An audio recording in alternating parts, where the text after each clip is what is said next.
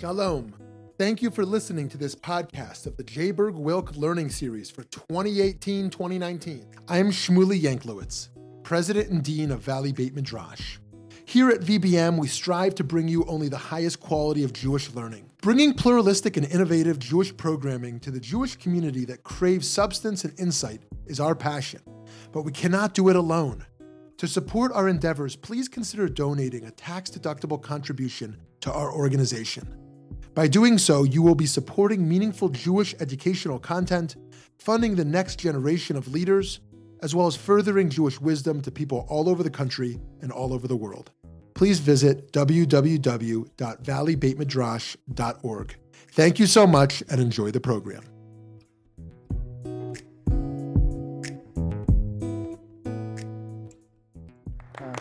Uh, let me get, begin with a story. Uh, when I was in ninth grade, I went to a, um, a Jewish day school in New York at the edge of Harlem.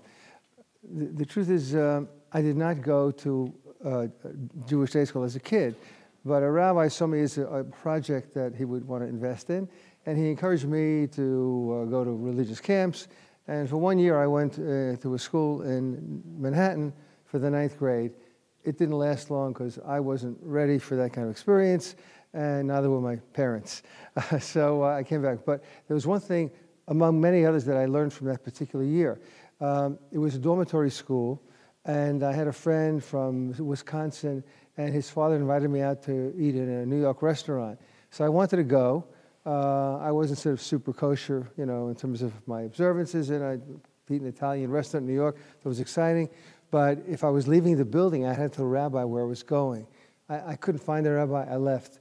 Uh, I came back, and he asked me, "Where were you?" I said, "I went to see a movie. I happened to see a movie advertised in the paper. What did you see?" I saw The Incredible Shrinking Man. Well, what was it about? Oh, it was about a guy who shrunk. and it was amazing. He actually believed me. but I saw that movie later on, and I realized there was some profound lessons in that film. You know, it was really a, it's a powerful film. It's in black and white. You still probably could see it somewhere. You know, now with streaming, you can get access to every film. But it was, a, a I would say, a, a, frightening film, and yet a film that had a message. What happens? The man uh, in his uh, is in, on vacation. He's passing through uh, a cloud. It happens to be a radioactive cloud. It affects his DNA and he begins to shrink.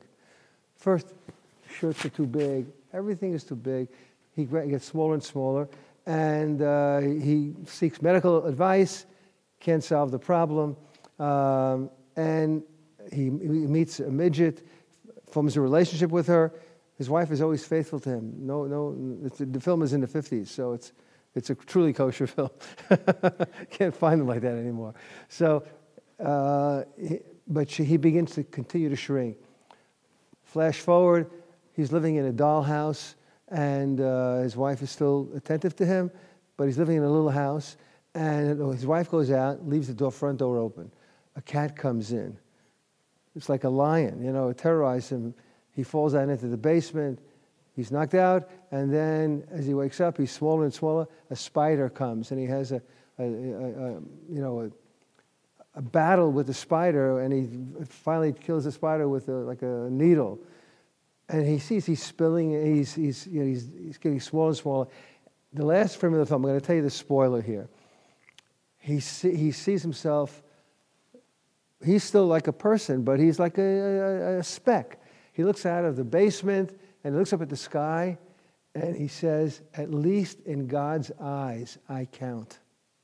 And for me, it was one of those wow moments. I saw a film that not only entertained me and even frightened me, but it had a profound Musar lesson that no matter what happens, in God's eyes, we still count. Even though, in terms of whatever issues we're facing in the world, we have we, we all have you know go through life. Life is not a straight line. It's complicated. But uh, to me it, it, it, demonstrated the idea that no matter what happens we still have a vertical connection to god even if our horizontal connections are ebbing away uh, for whatever reason so that was an important uh, film for me and it gave me an idea that movies don't have to simply be entertainments they can be enlightening they can help us grow it, it was important for me. And I was a moviegoer from uh, a young age. My mother uh, would always take me to the movies. My ideal day would be to go to synagogue in the morning, go to movies in the afternoon, and then we had double features. I would go to the movies. Really meant going to the movies. You'd spend hours there. um, I lived in Mount Vernon, New York, which is a suburb of, uh, you know, the Big Apple. Uh, so for me, you know, it was a simple time. Movies transported me to a faraway place that it was exciting. So even though movies nowadays basically are corrupting and are very bad, I have an old childhood habit. I went and I still go, and I, a lot of my kids go, but they, I, I, tell them it depends. If, you, if you're not a movie goer, I'm not telling you to become a movie goer, but if you go, see something that will enrich your life, not just entertain you, something that will give you food for thought. And there are a lot of films I think that fall under that category and that can be worthwhile if you become a discriminating uh, moviegoer. Um, I, uh, you know, as I got more religious, after I went to this camp in the summer, and then I got more and more religious, you know, and, I, and it wasn't intellectually based religion. It was just uh, emotionally, I just felt good about it. Uh, so I didn't have the intellectual understanding of really what all this meant, but I became more observant, and the more observant I became, the more I sensed there was sort of a, a cognitive dissonance, dissonance between what I saw on the screen and the kind of life I was trying to lead. Uh, it, was, it, was, complicated. Um, and I went to Yeshiva University. I had a special program for late starters. I was there uh, not for four years, but uh, instead of a, a three-year smicha program, you know, ordination program, I was there for six years. It was a long time, but during that time, I was exposed to great people who gave me a perspective on this. First, uh, a person who really integrated both secular and sacred that was, that was a, a profound you know, transformational, transformational moment for me was Rabbi Joseph Soloveitchik. I was not in his class, but I heard his class, and I, I heard his. Uh, he used to give lectures on the anniversaries of uh, the passing of his brother, his wife, and I lived in Washington Heights, which is uh, right near Yeshiva University. So I went one night just to see what it's like, because I had heard so much about him. And I was there for three hours. I remember I couldn't believe it. It felt like 15 minutes. I never heard a talk like that before. He was a person who had a reputation for depth and breadth in Talmud study, and he was quoting Dostoevsky, he was quoting Shakespeare. I never saw that in my life, that a person would have that kind of you know, mastery of so many different fields. Then, I mean, I, I would attend his uh, you know, lectures periodically, you know, a couple of times a year, but they gave me a perspective from which to view all of secular learning. Then I was really blessed because when I moved into a Talmud class at Yeshiva University, I had Rabbi Aaron Lichtenstein as my teacher. He's the, Rabbi Soloveitchik's son-in-law. Now, he also bridged both fields. He had a PhD in English from Harvard in addition to secular studies. He passed away a couple of years ago, but he was a, he was a profound influence on me, just in terms of who he was. Because he showed me that you can, I don't know why that's ringing. He showed me you can really bridge the two fields together. I, I, was doing graduate work at that point at Hunter College, and I was still in the Smicha program, and I had just finished reading Saul Bellows Herzog. And I asked him, what do you think? I, was in, going in the elevator. I said, Rabbi, Lichtenstein, what do you think of Saul Bellows Herzog? He said to me, I never read anything less than 100 years old. and I, that's a perspective on life, you know? A kid once asked me, I'm, I'm i was teaching in, in Israel, they asked me if I read Harry Potter. I'll tell, I'll tell you in 100 years. I'm not going to read it today, but sometime I'll read it. So that, that was, a, so in a sense, what he, what he was telling me is that I have to be a more discriminating reader of literature, and I think I applied that to movies as well. Not everything is okay, so you have to develop the ability to, to know what's good and what's not. Um, in, in, literature, I, am giving a professional development in Denver tomorrow to a high school. And there I'm going to discuss a lot of pieces of literature that have you know, uh, that resonate in the Torah as well. For example, in a Wordsworth poem, uh, one of his poems, My Heart Leaps Up When I Behold, there's a line that says, The child is the father of man. Now, it's just a poetic line, but for me, it, there's a profound religious lesson. In the prayer book, we say, we, God who renews the world every day, He renews creation every day. And the, the message of the poem, and I think it's a religious message that is embodied in the line, is that as you grow older, you can't lo- lose your childhood perspective. You still have to see nature in an exciting, vibrant way. You know, when I look at the sun in the morning, boy, I'm a happy camper. I'm here. You know, and, and don't see, don't be simply, you know, not sensitive to the everyday miracle of creation. That's a, a point of Wordsworth And it's also a point that's emphasized in Jewish tradition as well. You know, don't do a, mitzvah, don't do a good deed by rote. Do it because you're energized to do something good, doing something positive. So that's the, the you know the, the, the literature piece of it. Then we come to the uh, you know the movie part of it. Um, what's a kosher movie? For me, a kosher film is it's my website, by the way, in my book is not intended for kids. It's for adults uh, who, who, are interested in finding films that have something meaningful to say. But uh, films they uh, they're rated R because of violence or profanity. I don't have nudity because then I. Uh, I'll feel bad. I send somebody to see a kosher film and there's nudity on the screen. I'll lose my creds if I do that. so, so, I can't do that. Uh, but I, I have a, a, fairly wide tolerance for violence and profanity. I'll watch such, such films. Uh, and if I find something good, I'll, I'll write about it. Um, one early favorite of mine, also when I was a kid growing up, was a film called The Defiant Ones. I don't know if any of you remember, with, with Tony Curtis and Sidney Poitier.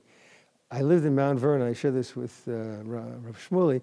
Uh, I was involved in the 50s with civil rights uh, uh, as manifested in a small you know, suburb of New York. There were two high schools. One was Davis High School for white kids going to uh, college. The other high school was Edison High School, primarily for blacks who were going to be in trade.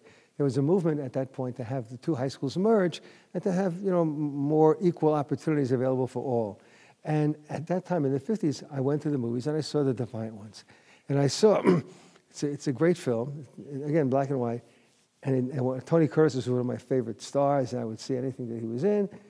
and the film details um, the story of two convicts. They're in a train, the train crashes, and they escape and they flee. There's only one problem they're chained to one another, black and white. They hate one another, they can't stand one another, but they're stuck with one another.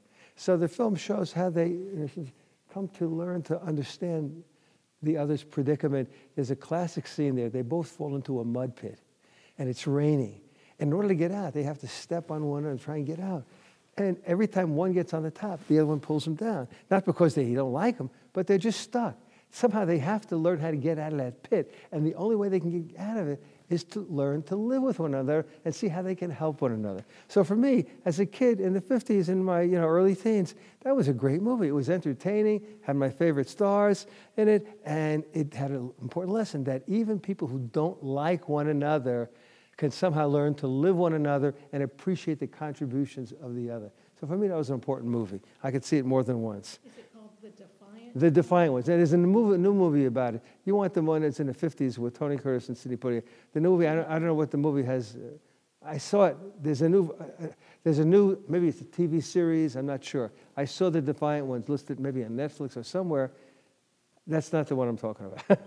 it's Tony Curtis and Sidney. And Sidney Poitier. Yeah, these were like these were. It was a very popular film at the time.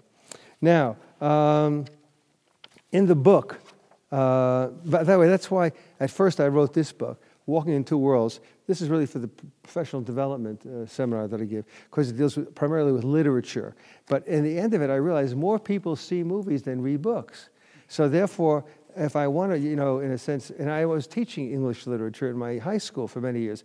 So, and I felt that oftentimes students responded more positively to my teaching of poetry than to my teaching of a verse in the Talmud or the, or the, or the Chumash or the, or the Bible because you know, it, it, it, was easy for me to communicate Torah messages through literature than sometimes through a, a particular verse in the Chumash, which was, it was there, but it was not as accessible as it might have been in a poem. So I decided to write um, a chapter on film and in this book. And then once I wrote it, I realized that I can, I can do a lot with this. And then I started writing Kosher Movies Volume 1 here. This is what it looks like. Uh, I, I, I, came from New York and I, I couldn't handle luggage with too many books, so I only brought the paper bag. Otherwise, it was just too heavy. Uh, so I, I, brought these are the ones I had the volume. This just came out, volume two. Uh, this one was done by a, a, a regular uh, publisher uh, because I wanted to be able to have it reviewed in uh, magazines. Uh, once I have it, and it's been reviewed in several uh, several places. Once I had it, then I wanted to write more, but I didn't need to. I can do this. This this I did myself because it was easier. And I have this one as the, well, the one that was officially reviewed in the magazines. It's essentially the same uh, book, but there, in this book, there are introductory essays because I divided the book, the film's up to topics parenting, decision making, ethics. Uh, and I have essays that lead up to it. In this book, you don't, you don't have the essays, we have the, the reviews of the films. In each book, there are about 120 reviews. Uh, now, um, in terms of the, uh, I'm going to give you examples of what I do. For example, uh, in the parenting section, I uh, considered a film like Dead Poet Society. By the way, I'm going to talk, but after I talk, I want to hear what your favorites are, and we'll talk about them. So I'm not going to talk forever. I'm, going to, talk for you know another 15 minutes or so, and then we'll open it up and we'll, I'll share. And I want you to share with me, and I'll share with you. Uh, parenting section, Dead Poet Society. How many people saw that movie? Okay. Uh, Robin Williams, great performance, wonderful. Is it, what, what's the essential uh, part of the film that I related to? You have two adults trying to influence their kids. One is a charismatic teacher, one is a parent. The charismatic teacher, on the first day of school, tells the kids, tear up the textbook. The parent, when he finds out about that, is not very happy. He wants his kid to have a conventional education. So the kid is caught on the horns of a dilemma. He's, he's, he's conflicted if you all saw the movie, or most of you did, you know, a, the movie has a sad end. The kid commits suicide because he can't please his father. He can't, you know, he's, he, he when, his, when, his, when the kid tells his father, I'm going to be in Midsummer Night's Dream, this is really the bottom of the barrel for the, in terms of he's paying a hefty, you know, private school tuition. That's not what he had in mind. Uh, and yet, even Rob Williams, as a teacher, he's also flawed because he just sees things in a, you know, in a theoretical way. He doesn't understand he himself is not a parent. At least we don't see that in the film. So he doesn't really get the full picture either. So the kid is really stuck. But the piece of wisdom that should emerge from that film is a statement from Proverbs written by King Solomon. Chanoch al darko. Educate your child in the way that he's going. In other words, it, parenting is not a cookie cutter science. It's complicated. You have to know who the, your child is, and you have to be able to kind of modify your parenting approach depending upon who's who's in front of you. I, I had a wake up call. I have six kids, uh, and uh, my first three kids, I had two boys and a girl. I used a parenting toolbox that essentially was the same for all of them. My fourth child, one day, runs away from home. Turns out he ran away into the backyard, but I didn't know that. I didn't know that. But uh, it was scary, you know. And then I realized that what worked for my first three is not going to work for him.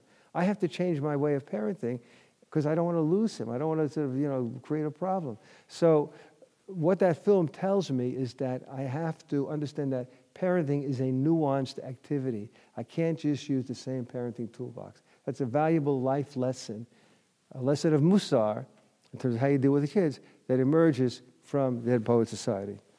Um, I can go talk about Musar. I'll, I'll, give you a few, but then I want to hear from you. Uh, it depends on what you, you know, have you seen Jeremiah Johnson? Okay, oh, well, years ago, as a Robert Redford goes out into the wilderness. I'm not going to discuss it because none of you saw it, but the, the essential lesson there is that a guy goes out into the wilderness, he enjoys being a mountain man. There's one problem. He's away from society. He's isolated. And when a problem comes, then he has nobody to turn to, and nobody's really there to even help him. That's a separate issue. But okay, that's how many saw I Am Sam? Okay, the, Sean Penn's great performance is uh, okay. And uh, should I talk about it or you? you okay, so he's uh, he has a child. He's he's like a not Down syndrome, but something close to it. He's yeah, he's he's he's mentally challenged. He has a, a baby with a homeless woman. The baby grows up and is smarter than he is, and the child services wants to take the baby away. Then he gets in touch with a lawyer who, uh, again, I don't want to give all, all the plot t- t- turns, uh, but the, the lawyer w- uh, picks on the case to try to keep the child in his custody because he has a surrogate parent who's willing to help him.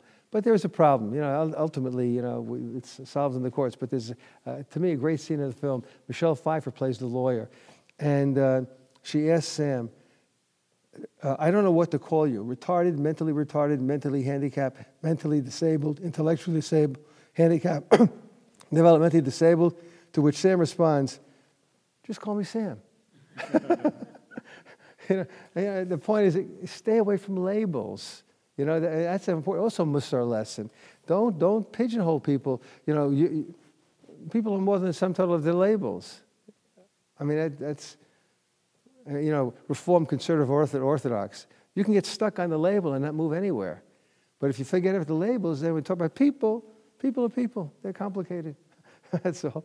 So that's an important life lesson. It's a, it's a, a lesson of ethical instruction. Um, Did you say it was Sean Penn? Yeah, he was the actor. He, I, I, to me, that was his greatest performance. It was, he's a good actor, you know, in many things, but that, to me, that was an important film. Um, uh, you all saw the, the you know, the, I'm sure, I won't talk about this because you've all seen it, but the Best Exotic Marigold Hotel. Yeah, okay, it's, you just, you know, the idea that as you get older, we have to redefine ourselves. It's an important lesson as well. How many saw, I saw recently The Old Man and the Gun, Robert Redford, yeah. You know, as you get old, if you see it, okay. The idea is that as you get older, you, you want to be relevant. You want to still, you know, do something that's important. Uh, he robs banks, right? That's how his way of remaining relevant. Uh, but it, it's, there's a human di- dilemma there. You know, as, as I get older, I, I'm marginalized. You know, people think I have nothing important to say, but that doesn't have to be the case. So the issue is you have to find out, ask yourself, what can I do to be relevant? And Robert Redford in The Old Man and the Gun says, when I rob banks, I feel relevant. it's, a, it's a unique answer, but it's, a, it's a, you know, it's, worth thinking about. Um, uh, one film, one fil- uh, uh, a pair of films that I really liked that really uh, illustrate the same idea on how your values change as you get older are the companion films The Hustler and The Color of Money. Are you familiar with that? Paul Newman? Okay, I say, I'm speaking to the right age crowd here. if I was speaking to the high school tomorrow, I can't use any of these examples. they won't even know what I'm talking about. so, uh, hustler, Paul Newman is a pool shark. He's he, somebody asked him in the movie, you know, why do you want to bet all this money? Why do you want to put so much emphasis on winning pool games? Because he says, I like things. it's, a, it's a classic person interested in, in materialism. And life ends, he has a lot of tragedy in life. Many years later, Martin Scorsese made this film, The Color of Money. Paul Newman now owns a liquor uh, store uh, establishment, and Tom Cruise is the young protege. It's a really fine film.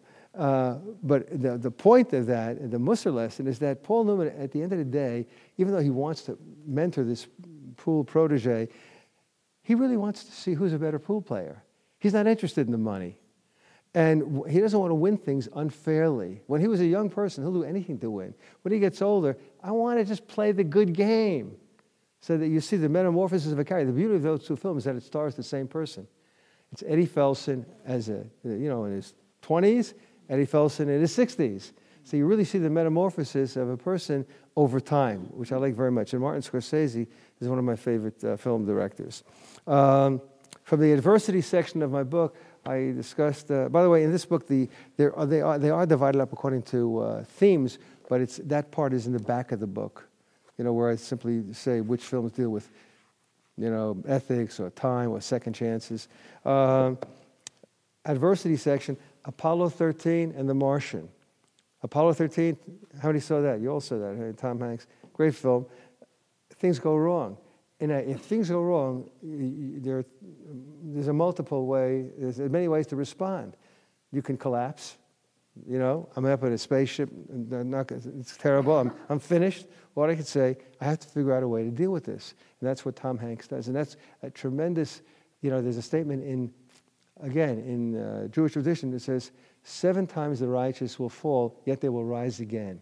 Because failure is not terminal. That's an important Musar lesson. That if I fail, I failed. Things don't have to be finished. I could still continue here. So you learn that lesson from Apollo 13. You also learn it from The Martian, you know, with, uh, what's his name? I, you know, the Bourne, the Bourne, the Jason Bourne. Uh, what's his real name? Matt Damon, right? The idea is, uh, again, uh, things go, everything goes wrong, but he doesn't go. He, he builds a garden to get food. He somehow figures out a way to continue in spite of the adversity. Those are really uh, two very fine kosher films. Uh, Did you say that Tom Hanks was a powerful thing? No, I meant Tom Hanks was a, uh, he was just, a, a, he was a great actor in that movie, Apollo 13. He played I'm sorry, what was the name of it? Apollo 13. Oh, Apollo 13. Yeah, I mean, I'm, if, I, don't- if I, anything I say is not clear, please tell me. I don't want to talk to myself. So, so please let me know if anything is unclear. Uh, the relationship section in the book, I dealt with in the first book, Splendor in the Grass. Now, that really bridged literature and movies. That goes way back. Way back, right. it's one of my favorite movies. No, I know. It's a line from Wordsworth's poem.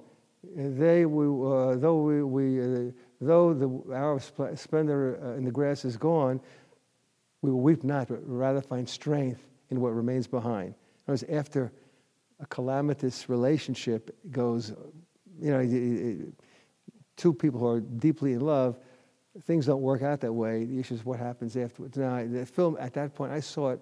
I think I was in the ninth grade, and um, I was dating a girl in my innocent way from the Bronx. I would take the subway from, the, from Mount Vernon to the Bronx to meet this girl who lived near Yankee, Yankee Stadium. And I was very serious about it. I thought I was going to marry this girl. You know, I was in the 50s, people thought innocent ways. I mean, I was going, you know, a kiss was a big deal. Today we live in a different world. But then, so I would go regularly to meet her. And I remember on one particular Sunday, I said, I'm going to surprise her. And I decided to take the subway and go to Yankee Stadium, you know, her neighborhood. I went, I knocked on the door and opened the door, and she was with another guy. Ah, my world collapsed. you know, I went home on the subway in tears. How am I going to survive this? And then I saw that movie, Splendor in the Grass. That didn't change things because it's a very it's a sad movie, but it, it, it, it showed me that even when it comes to relationships, one thing, uh, one disappointment doesn't mean it's all over. If I think, you know, hindsight, 30 years later, what a mistake I would have made if I married this girl. I wasn't formed as a person. I, didn't, I wasn't who I was 30 years later, and I was, God was kind to me by not answering my prayers. so that's a, it's, a, it's a lesson also in Musar. Take the big picture. Who's the wise person in, in, the, in, in the ethics of the fathers? Who sees the future? You see beyond the present moment. And you can learn from life if you, you see beyond what's immediately in front of you. So Splendor in the Grass was an important film for me. Um, now, um, sports, Hoosiers. So that, Gene Hackman's a great sport, one of the greatest sports movies. Again, the lesson there, you see people, every man is also a statement in the ethics of the fathers, every man had his hour. There's a guy who's like the shortest guy in the team, uh, always making mistakes. One particular game, he becomes the hero. So that's another important Musar lesson that you can, you know, don't knock anybody because on any given day, somebody, you see it every Sunday in, on Sunday football. I don't watch it in Israel, but uh, at one point I would see that you, you never know what's going to happen any, any given Sunday. Uh, uh, how many people saw you know, the 127 hours? Okay, I'll forget about that. Uh, one movie I'm sure you did not see was called Facing Ali. It, it's a documentary about the guys who fought Muhammad Ali. And their claim to fame was, I was in the ring with Muhammad Ali. They all lost. and I, I said to myself, that's an important lesson. Sometimes, you know, it says, again, in, in uh, Ethics of the Fathers, you, ra- you want to rather be uh, a tail to a lion than the head of a fox. Because a lion is a courageous person. I was, my first rabbinic job was as an assistant rabbi, and I chose the job because I wanted to be close to the rabbi. He was a star. I think I learned more from him than on my own, and I thought it was a good decision. In facing Ali, they have a similar point of view. It doesn't matter if I lose to Ali. I was in the ring with him. I was in the ring with the best, and that was important to him. So it's another Musar lesson. You know, who do you choose as your friends? Who do you choose as your role models? Sometimes it's better to be with somebody who's great, even if by comparison you're smaller, because you'll learn from that person, choosing the right mentor. Um, also, uh, you know, in the second chances section, I dealt with Les Miserables, you know, great, great film. Not the movie end, there was a, a, a different version, you know, a, a, dramatic version of it with Liam Neeson. Uh, and again, the idea that you can have a second chance in life. You know, Jean Valjean is, uh, he, he's put in prison uh, for stealing a loaf of bread. Then he is able to get out of prison. And he, he goes to a priest. He steals his candlesticks, and he's caught. He's apprehended, and they bring him back to the priest. And the priest says, "No, I gave him those candlesticks as a gift." He gives Jean Valjean a second chance. It's complicated. You know, we live in now when you know with this whole immigration business is you know who do you give a second chance to? It's complicated. Uh, so I have no position on this, but I'm just saying that these same issues that we dealt with today, that we deal with today, were dealt with in films uh, many years ago. Uh, also, you think of Rocky, you know, classic story. Um, from the section of time, i am going to finish up in five minutes so I can hear from you. Uh, Curious Case of Benjamin Button. See that film? That's a mind bender. you know? But what, what it shows you is that at, some, at one moment in time, they're about the same age. So what, is it, what did it tell me in terms of a Musar lesson? Focus on the moment. You know? Be sensitive to the value of one minute and you'll see your life can change. Now, it has a lot of sad, that movie's a very sad movie, it's complicated. But the idea is that at one moment, in time, there's an opportunity. You know, there's, a, again, a Musar statement that if you have an opportunity to do a good deed, don't postpone it. Do it now, because that moment may not be here again. You know, the, the, power of a moment. There's another, there's a science fiction movie called uh, Source Code with Jake Gyllenhaal. Uh, uh, he, he has a chance, the guy has a chance to, to change the outcome of a, uh, of a terrorist act the train is going to be, uh, uh, you know, bombed.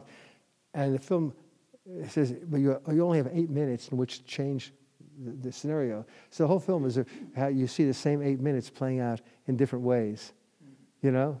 so the, it's a similar uh, idea to Benjamin Button that there's a power of a moment, that one minute can be transformational. So don't waste time. Don't, you know, c- count every moment. I do it all the time now. As I got older, yeah. People ask me how I'm doing. I say, thank God, fantastic. I got up today and everything was working. I'm a happy camper. so every moment, you know, has, has there are implications here. Don't, don't. Uh, uh, from the ethics section, I like the film The Bourne Legacy, which is the film after that was made after the first three. The Bourne Legacy stars um, not Matt Damon, but Jeremy Renner he's another person. You, did you see it at all? It's worth seeing. I think, yeah. You know, he, he's a guy who's been, a, you know, he's been an assassin for the government. He wants to get out of this whole business, but now he's a liability for the government because he's a, uh, he's a person with skills and information that will may harm the government. Uh, so he tries to escape the government that wants to eliminate him. And there's a line uh, said by, it was by Ed Norton, who represents the government, and he says, you know, he's a crisis of conscience. The, the CIA officer, played by Ed Norton, says, We are morally indefensible and absolutely necessary. I mean, that captures the, the, the, the, dilemma in which the, uh, you know, the government finds itself. Um, um, it relates to it. There's a whole discussion in the Talmud. Can I fulfill a mitzvah? Can I do a mitzvah with a stolen object. Let's say I have a, a lulav and esrog. Yeah, lulav and etrog, I want to shake it too. But the only one available, I have to take it from somebody else. And he's not there to ask. Can I fulfill my mitzvah through stealing somebody else's thing? So these ethical dilemmas are around and they're dealt with in film. So the films don't provide answers. They're not in the nature of you know, rabbinic advice, but they illuminate problems and they give you a perspective on it, which is helpful. Now, um, I can talk about movies, you know, for a long time, but I want to hear from you what your favorites are, and I'd like to discuss them with you. Any suggestions? Any thoughts? I know you have some.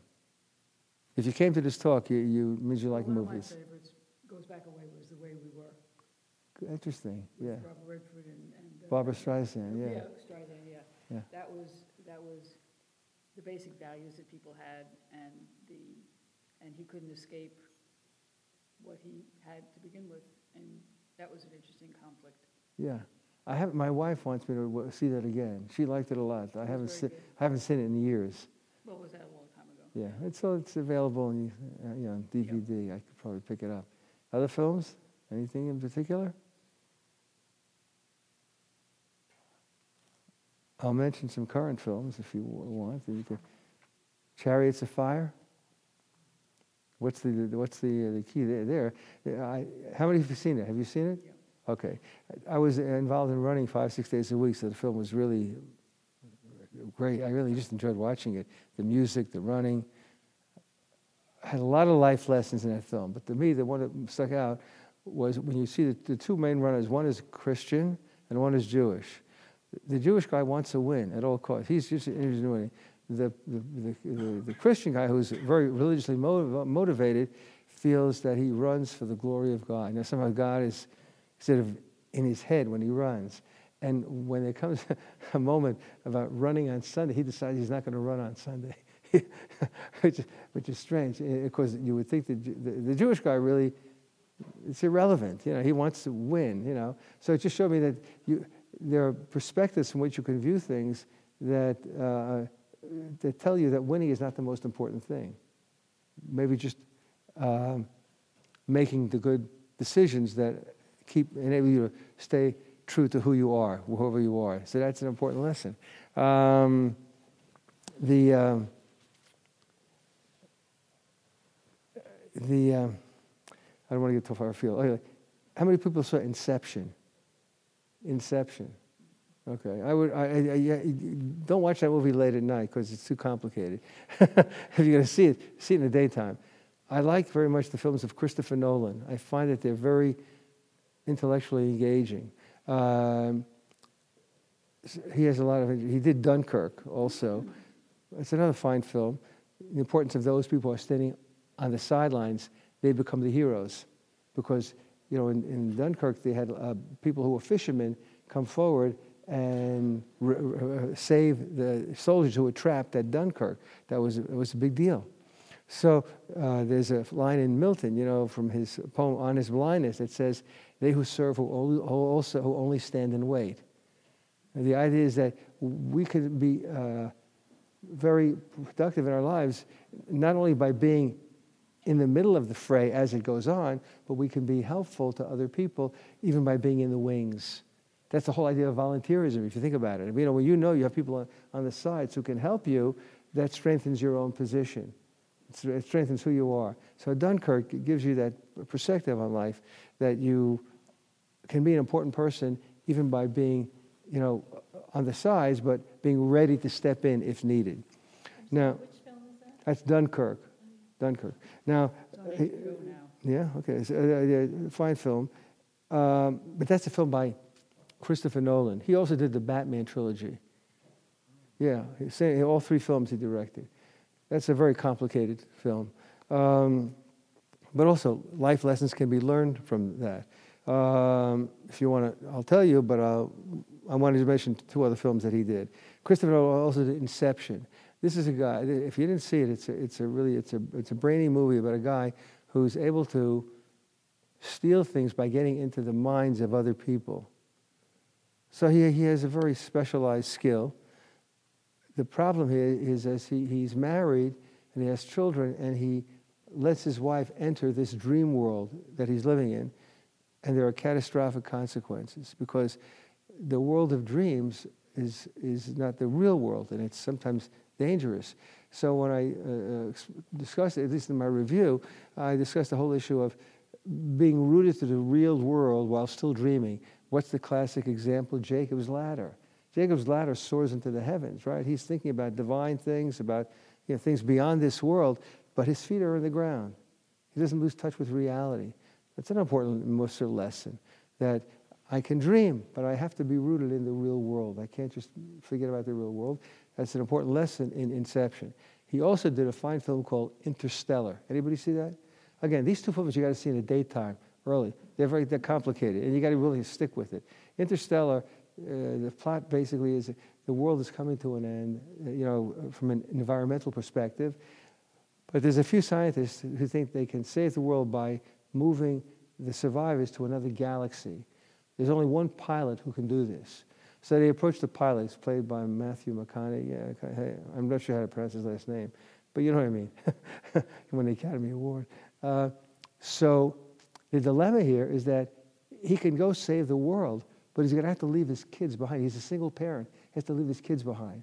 So that's a very you know, valuable thing to think about. Again, there's no answers, but to me, as a parent, it was a very, it was a difficult movie to watch because I see this person. He makes the decision to save the world, but he's estranged from his kids. I mean, from his kids, from his daughter in particular, and if he's successful, if he gets back, it'll be 50 years later because time there is not time on Earth. It's not. He's in a different, you know, galaxy.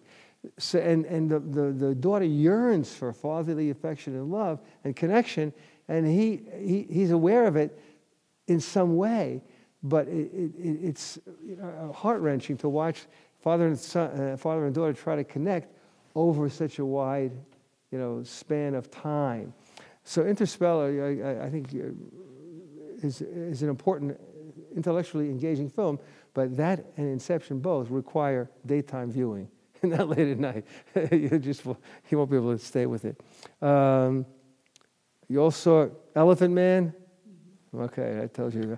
It says in, uh, you know, in, in, the rabbis say, kan Don't look at the container, but what's in it. And this goes for all people who have disabilities of some kind. Sometimes you write them off because of uh, an appearance issue, but in fact they have much to contribute. And that's what happens in Elephant Man. People, because of his extreme deformity, feel he has nothing to contribute, but the, at the end of the day, this guy is a bright, intelligent guy who has lots to contribute to the world. Uh, so that's a, a, fine film that illustrates that important Musar lesson. Um, Spotlight, you all saw, I'm sure, you know, about the uh, priest's uh, uh, conduct in Boston, and the paper wants to expose it. If you didn't see it, it's a, it's a good you know, news story. I mean, it's a good film about a news story about journalism, journalists who really want to, who see a problem and don't want to stand idly by, so they report on it, and they bring a lot of priests to uh, the public eye and out of church service because of what they discover. Um, how many people saw Walk the Line? Johnny Cash's biography. Okay. I like that movie because um, it shows a very uh, a valuable lesson about the importance of one's wife. you know, in the in the uh, in Jewish tradition, there's a notion that when you have a, a wife, eh, she's an ezer kenegdo. She's a helpmate opposite you. So there are two ways to interpret it. One of which is she's really opposite you and, and doesn't help you. Another interpretation of that is that she's opposite you and wants to help you in any way that she can. Now, Johnny Cash was troubled with drug addiction, with many, many problems. He could have been, you know, really a, a great failure. But he, it turns out he, he's able to succeed because his wife believes in him and he believes in his talent and encourages him so that finally Johnny Cash is a, is a, is a legend in the music industry. But it's largely attributable, at least according to the movie, to the influence of his wife. So that's a you know important Musar lesson. Recognize the contribution of your, your wife. Um, how many saw Nebraska? Okay, I'll skip that. um, how many saw The Man Who Knew Infinity? Okay, these are okay. Okay. Uh, how many saw three billboards outside Ebbing? Okay, you saw that. Three billboards, yeah. Yeah, uh, this is a film in which uh, a, daughter puts up billboards assailing the local police because her daughter's, uh, she was raped and murdered, and the police never came up with a, uh, you know, a suspect. They didn't do anything. So she put up these billboards. Again, i am going to have to give you a little spoiler to explain what I'm saying, but uh, the sheriff, who's a decent guy, he, he, he dies. But he, before he died, he wrote three letters to, to a number of people in, in the community explaining why he did what he did. And each letter is a form of ethical will. You know, it's not just a letter. You know, so you compare it to, to Jacob, you know, at the end of his life when he uh, speaks to his sons. You tell people things that they, you think they need to hear, to continue developing in their respective paths. And he does this with the three main characters there. The letters really give them a, a really great insight into how to lead their, the rest of their lives. Very good. I happened to be in Boca Raton last week, and I met a Rabbi Jack Riemer, who wrote a book called Ethical Wills. And I spent a little time with him on, on Shabbat. And I told him that the, the, the, his book was very helpful to me because you often think of things you want to tell your children, and it doesn't fit with the normal way a will is written, you know? Because a will is a will, it's a legal document. But you also want to give them a legacy of wisdom. So when you write out an ethical will, you basically tell them how you think they should lead their lives, you know, even when you're not here. So the three billboards, uh, for me, was like a, a film that conveyed the idea of an ethical, even though it wasn't written for children, the idea is that you can still influence the future by writing something to people that you care about and letting them know what your wishes and hopes are for them, looking forward. Um, okay, um, any other films you want to talk about? Remember the film American History X? Yeah, I saw. I didn't write about that because that, that's a, that's a. I, I can deal with violence, but that film was very violent. it was Ed, Ed Norton. Yeah. It yeah, it was a scary movie. It was. It was about racism and, in particular, racism in, in the prisons. Uh, but the, uh, the uh, there, there was one black character and white character who saw each other as human beings and looked past the, uh, the, the racial violence and came to know each other. Yeah, it was a good film, but uh, but I just couldn't. I didn't. I didn't have to be in the right mental frame to write about it. but it was a strong film, very, strong. Yeah, I remember that. American History X. Um, okay, any others you want to bring uh, to the table? Anything? Any recommendations for me when I go to the movies? Anything you want? Anything I should I should be seeing and writing about? I saw one recently, and it came and went very quickly. It was called Puzzles, or Puzzle, and it's about the opening scene is a woman cleaning the house, vacuuming, and then she's baking a cake. And the very opening scene she's hanging balloons and a happy birthday banner. You think, oh, that's nice. It's a kid's birthday or something. And then a lot of people come over, and it turns out it's her birthday. And she's done all of this for her own birthday. And she has a loving family, but, but she sees herself as a, as a, a servant in a sense. And then somebody gives her a, a jigsaw, I've just started doing jigsaw puzzles. So somebody gives her a jigsaw puzzle and it's a thousand pieces, which I can't do. And uh, she starts doing that and she finds she has a gift for it. So she finds out where the puzzle came from. It came from New York, from Manhattan. She goes to Manhattan and it's a scary thing for her to leave I think she's in Mount Vernon, actually. and she goes into, or somewhere, and she goes into Manhattan to find out where she can get another puzzle. And she gets another one, and she finds out she's really good at it, and she sees that there's a contest, and somebody's looking for a partner in this contest. And so the film goes on and on, and it gets more, more involved, but the point of it is she finds herself, which she never saw before, when she gets into another relationship with somebody who sees the value in her. Her family loves her, but they don't really see her beyond the mother and the wife who does all these things but doesn't really have anything of her own. So that was a very interesting film. Unfortunately, it was here a very short time, and I don't know. I'm, I'm expecting it to show up on, on Netflix. What's the name of it? Puzzles. Or puzzle.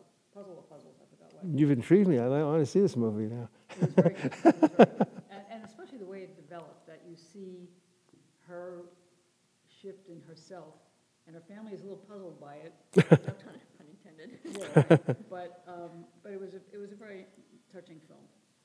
Very nice. Good, Great recommendation. Yeah. What did you think of that 2014 film about the biblical story Noah with Russell Crowe? You want to know my honest view? Of course. Of course. uh, What, what else would you want to know? I thought it was a disaster. I, I, I, I, I like Russell Crowe. You know, I mean, I, since The Gladiator, I think, and he, he's been in a lot of good stuff. I like him, um, and I like the, the Jennifer Connelly. I think was his wife there. But I found the, the, a major problem. They had the Nephilim, the giants. They're like robots, and like I, I couldn't get into that. It, was, it looked like another, like an, one of these uh, science fiction movies, and I couldn't get into it because I, I was distracted by the mechanics of it, uh-huh. you know? So I just didn't, I did not enjoy it at all. I, I didn't want to write about it nor recommend it.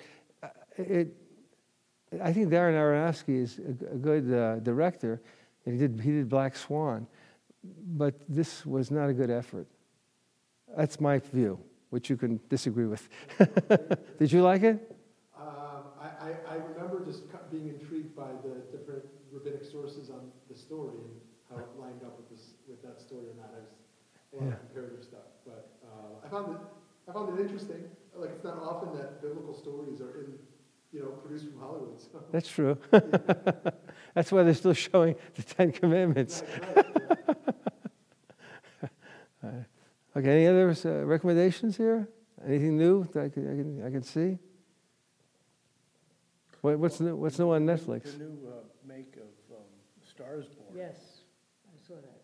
Oh, yeah, yeah. I, I would like to see it again, I thought, God. I thought, I thought it was great, and I start, and later on, I went to see the previous, one of the previous versions with Barbra Streisand and Kris Kristofferson, which did not, did not grab me. I Yeah. thought this, this latest one was much more um, intriguing, Yeah, significantly more intriguing. yeah. I- I- I felt exactly the opposite. Hmm. I saw them both within about a month of each other. Mm-hmm. The first one was, happened to be on TV and I saw it, mm-hmm. and Barbra Streisand is always wonderful. And then I saw the second one, and I've seen it twice now, because the first time I saw it, I couldn't get Lady Gaga as, as the character, because she seemed too old to me, and she wasn't the innocence that Barbra Streisand was. But the second time I saw it, I got past that, and it was very, very good. Very- And then some of the lyrics on those songs were fabulous. Yeah. I, I actually did see that, and I saw it in Israel, which I rarely, I rarely go to movies there. Uh, My, my wife wanted to see it, and I felt The new one? the new one, and I, I felt, you know, we had, I had a day to go, so I went in, um, and I liked it. I, I- I thought that Bradley Cooper was really superb, uh, and much better than Kris Kristofferson. I saw the old one, and I, I thought the music was, you know, my kind of music. It was good, so I liked it. I, I, I, I, did, I didn't write the review yet because I mean it's a complicated movie, and I, you know, again, I'm, I'm writing movies that uh, there, there's a there's a me- every almost every movie has a message. The issue is, do I want to write about that message, and you know, do I have enough Jewish sources to, you know, make it make it work, you know, because I, do- I, I do write reviews for the Times of Israel, and I, I, I also write reviews for some, at least I did, a couple of papers in America that has sin- since gone belly up. Print journalism is not in good shape right now. But, uh, you know, but I have to just think twice about it. Um, I thought the directing was superb. Bradley Cooper directed that. I couldn't believe it. Yeah, he did it. Yeah. And, yeah, it was, that was outstanding. Yeah. Colbert has a great interview with Lady Gaga on YouTube. And at the end of it, she talks about the Kavanaugh hearings, and it's really powerful. Like, she's really, really smart. I- Yeah. I felt better about her a second time. Yeah. Yeah, yeah. Uh, any other, sug- yeah? All right, well, we thank Rabbi Cohen for Okay. his presentation. Thank you so much for visiting us. Okay. Books are available for fifteen dollars.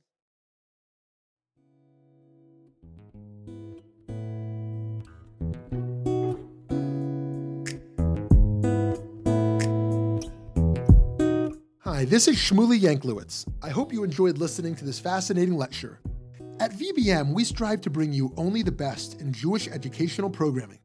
To do this, we host a wide variety of events throughout our learning season, including panels, classes, and lectures, like the one you just listened to. Please consider going to www.valleybeitmidrash.org and donating to VBM to support meaningful Jewish education in the greater Phoenix Jewish community, indeed all around the country and the world. Thank you so much for listening.